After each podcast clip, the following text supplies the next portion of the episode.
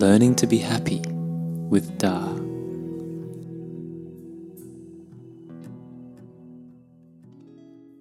Hello again, and welcome back. I know it's been a long time. I first began the podcast in August 2019 and made about 16 episodes between then and January 2020. It was in August 2019 that I first fell ill rather suddenly with a seemingly chronic and very painful condition affecting my stomach. And while it has not healed or been diagnosed, it is much better than it was, and I've been feeling a lot better and ready to get back to what I love the most, which is teaching Dharma, meditation, psychology. And so I'm back to offer some new insights that being ill has given me, mainly the same that I've already offered but illustrating how powerful the methods can be in healing our bodies and minds by taking this on this new perspective of responsibility for our own well being. And I need to start this podcast with a different attitude. In the past, I worked very hard to polish each episode, writing a script, recording and re recording the same episode a dozen times deleting it because I said um too many times or paused a few too many times. And now for this episode, as a recap, I need to just go through the episodes thus far and catch you up to where we are. So I'm going to do this in a very casual way, so forgive me uh, for just speaking my mind. In the first episode, What We Really Want, we talked about the usefulness of asking or making a list of our desires. What do I want? And having made this list, we want to ask ourselves, why? Why do I want these things? Why do I want the car, the house, the job, the relationship, the body, the computer, the phone? Why? And if we're authentic and ask deeply, we will come to realize that what we want is a feeling. We have a belief about how we will feel when we get those things. This may be conscious or unconscious, but we make it conscious by thinking about it. By asking ourselves why I want this and what feeling do I think that getting this will give me, it becomes more clear to us that what we really want is the feeling and not so much the thing at all. We only want those things because we believe that they'll give us the feeling we want. And we can understand this because other people want different things, but really they want to feel the same way. Everyone is looking to feel loved and secure, confident, and so forth. But everyone may have, to have their own ideas as to how they can go about that. And so, in these first few episodes, we're looking at how our feelings come from inside us and that's something that we need to prove to ourselves. Since although it's logical, as you will see, to understand how we feel is a function of our mind and body, we still have this belief that circumstances cause us to feel the way we do. And it takes mindfulness, that is, an awareness of our thoughts and feelings from moment to moment, to really see in action just how much our thoughts and beliefs really do shape our reactions, how they do shape our life, our feelings. So, in the second episode, How is the Magic question?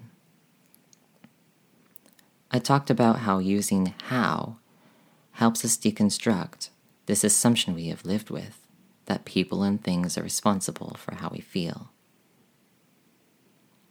So, the magic question how is asking literally that. How does this make me feel that way? When someone compliments you and you feel good, how did they make you feel that way? If someone criticizes you and you feel bad, how did they make you feel that way? When you're sitting on the couch by yourself, thinking of your life, maybe something that happened yesterday, or something that may happen tomorrow. How are those events, remembered or imagined, making you feel the way that you do? It is through your thoughts. If you're upset about something that someone said to you, and you feel in that moment like they have hurt you, that they are hurting you because you're sitting here alone on the couch feeling hurt, you need to look around and think the cause of my feelings has to be present, but they are not here, and that is not happening right now. So, what is present? My thoughts and my memories. Therefore, my thoughts and memories are the real cause of my feeling the way I do right now. So, asking the question, how? How does this make me feel that way? And taking time to reflect on how we experience so many emotions just sitting alone when the thing's really happening. And a few hours sitting on the couch by yourself, if you were to not watch TV or look at your phone, it's likely you would feel many different things. And what is the cause of them? If you know in your mind that tomorrow you're going to the same job, your friends are still out there, your relationships are the same, they're going to be there later, then what has changed to make you feel all these different things? It is nothing other than your thoughts. And this is what we want to hold responsible for our emotional well being. In episode 3, What Really Makes Us Happy, I offer the definition of a true cause of happiness. A true cause of happiness will only make us happy, never make us unhappy, and it will make us happier the more we have of it. And so I compared this to many of our ordinary wishes for good food, nice possessions, lots of money, lots of sex, and we looked at whether those things meet or do not meet this definition. And we talked about how eating, although enjoyable, doesn't really lead to happiness because the more you eat, the more ill you begin to feel. it doesn't meet that definition of more is better. And it can even make you feel bad. So it doesn't really meet that definition of something that is purely good, that purely leads to our well being. And the same can be said for the others. The more possessions that we have, the more anxious we may become about losing them. The more time and energy we have to put into maintaining them, protecting them. There's responsibilities that come with money and possessions, responsibilities we may not take that much joy in. Similarly, with relationships, although it's tempting to believe that these are a true source of happiness, how often do our relationships also cause us pain frustration, disappointment, and anxiety. And there's hardly anyone in our lives that we could think we would want to spend every second with. It's not something that gets better the more we have of it. In fact, food, money, sex, possessions, relationships are best in moderation. Too little or too much leads to unhappiness. And so they themselves cannot meet this definition of a true cause of happiness. So then, of course, that's a bit disappointing to know. We've devoted a lot of mental energy to thinking how we can control our life and get the things we want the car, the relationship, the house, the job. And now maybe we are seeing that this is a blind pursuit, since asking the question how has already proven that those things in themselves cannot make us feel happy then what is the point? And this is not a bad thing, though it may be unsettling. But it's just a shift in priority. We still want the same things to feel loved and secure. And now we're able, through this questioning, through this reflection, to think that there's a better way. And so, what is that better way? What will really make us happy? I had offered these four things appreciation, gratitude, love, and compassion. And I'm sure there are many more. But you may notice that these are not things you possess, and they are not events or experiences that happen to you. Appreciation and gratitude, love and compassion are perspectives. They are a kind of attitude and a way of relating to yourself and your environment. It's like a mental filter that you can put on that changes how you feel, respond, and react to everything that you experience, everything you see, hear, touch, taste, smell, remember, and imagine. And these have the power to only make us happy, never make us feel bad, and make us happier the more we have of them. There's no such thing as moderation in appreciation, in gratitude, in love, and compassion. More is better. We also looked at present moment happiness and talked about the habit of wanting. And this involves some knowledge of the brain and of the nervous system to support our theory. So, when you learn to ride a bike or dance, you know that your body is clumsy, uncoordinated, but that through repetition, the movements become smooth and easy. But how often do we stop to think that the same may be true of our thoughts and our feelings? If that is the case, then we can understand by constantly thinking of the things that we want and experiencing that feeling of craving, we're actually cultivating a habit of wanting. The more we want, the more we want. The more we crave, the more we crave. And ironically, what we're really looking for is the sense of having, not the sense of wanting. What we really want is that feeling of satisfaction, of contentment, where we're constantly thinking about things we want and not about the things we have. If we want to feel content tomorrow, we must feel content today. As I often say, tomorrow's contentment depends on today's contentment. And that is why we need to cultivate a sense of having, a sense of fulfillment, a sense of contentment in our day to day lives.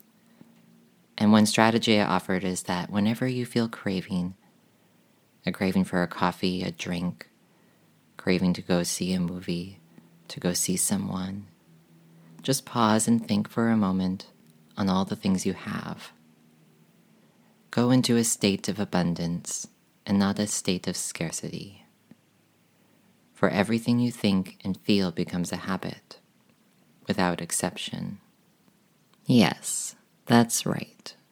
It means the more negative thoughts and feelings you have, the more likely you are to continue having negative thoughts and negative feelings. But the same is true of the opposite. And the more positive thoughts and positive feelings you have, the more likely you'll continue having positive thoughts and positive feelings. So, this is good news. But how can we go about this transformation? Well, we need mindfulness. You cannot change something you do not know is happening. You cannot break a habit if you do not catch yourself in the act of it. And mindfulness is awareness. And what we really need is more awareness of what we're thinking, feeling, and doing in the moment we are thinking, feeling, and doing it. So, of course, there is no experience without awareness. There's always some awareness. But what we're talking about here is a conscious awareness, the sense that I am aware of thoughts and feelings. This necessarily means that we feel some small or great sense of separation from whatever we're observing. To be aware of thoughts is, in essence, to realize that they are like sounds. The thoughts are spontaneous, and you are listening to them. And what we really need to do is observe something very simple. When I have this thought, I feel this way. When I have this other thought, I feel this other way. And that is the essence of our spiritual practice. It's understanding how our thoughts and beliefs make us feel. In order to transform them, to transform our thoughts and beliefs, we need to be aware of them.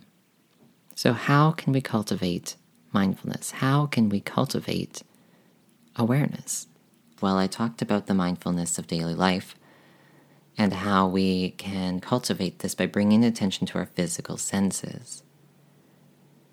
We're naturally inclined to pay attention to things that fascinate us, and we're fascinated by our thoughts. Why are we fascinated by our thoughts? Because we believe our feelings depend on circumstances and events. So we spend a lot of time thinking about bad things that happened and how we can prevent them from happening again. We think about the things we want and how we can obtain them. So much of our thinking depends on this belief that how we feel depends on circumstances. I mean, if that were the truth, it makes sense to think a lot. It makes sense to plan a lot. How do I avoid the things that apparently make me feel bad, and how do I obtain and keep the things that seem to make me happy? And so we obsess. but the more confidence we have that positive feelings come through perspective, a perspective we can have in the moment that can change in an instant. And the more understanding, too, that we have our negative feelings are also the results of a perspective. We see there's less need to think of the past and the future, and more of a need to be aware of what is happening right now, and to be curious about that. So, the mindfulness of daily life is about training ourselves to be interested in the present moment to be here now. And one way to do that is to purposefully draw attention to your physical senses, which we often neglect, and to become embodied.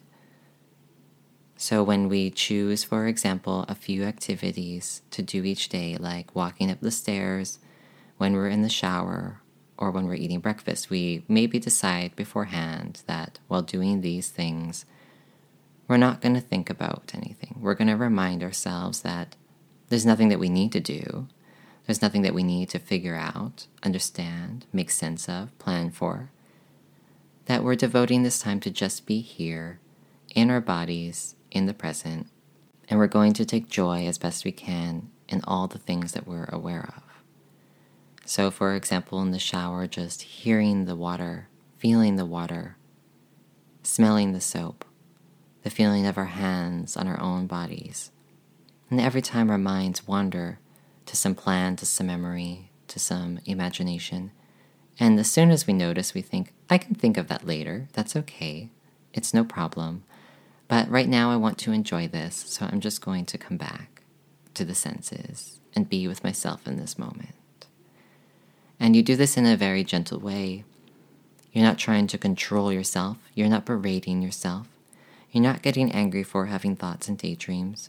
You're just noticing them and saying, that's okay. It's okay to have daydreams, but it's not really what I want right now. Right now, I want to be with myself in this moment. I can come back to those thoughts later if they're important. This is, these are sort of like mini meditations we do throughout the day. And when we do these mini meditations, we become more aware of the thoughts we were having at the start, during the middle, and the end of these activities we become more consciously aware of our train of thought and how those thoughts were making us feel just before we engaged in these activities. We become more aware of the thoughts arising during these activities and how they make us feel. This is how these moments of mindfulness and meditation help improve our awareness of thoughts and feelings. I also talked about the power of journaling for self awareness. And understandably, our mindfulness takes time to develop. And throughout any given day, we may have negative reactions to some noise, to something someone said, to even our own thoughts, memories, and imagination. And we may not give it a lot of thought at the time as to why we reacted in that way. As I said, we are thoroughly convinced, since early childhood, I'm sure, that our feelings are caused by circumstance. And so there's not a lot of room there for us to catch it in the moment, what is going on in our mind. So it was my recommendation that at the end of each day or every few days, at least once a week, you reflect on events of the day or week, searching for those moments that you had a negative reaction so that you can look at more carefully and there are many powerful questions we can use in this contemplation. It's a kind of meditation on our negative feelings. But in journaling, it's focused on an intellectual understanding to first make sense of what is going on. And having done that will help us meditate later on the feelings themselves. But some questions that we can ask ourselves are what did I want that I didn't get? So, whenever we feel bad, it almost always comes down to this I wanted something that I didn't get. So, the first step to any negative reaction, to analyzing it, is to ask yourself that What did I want that I didn't get?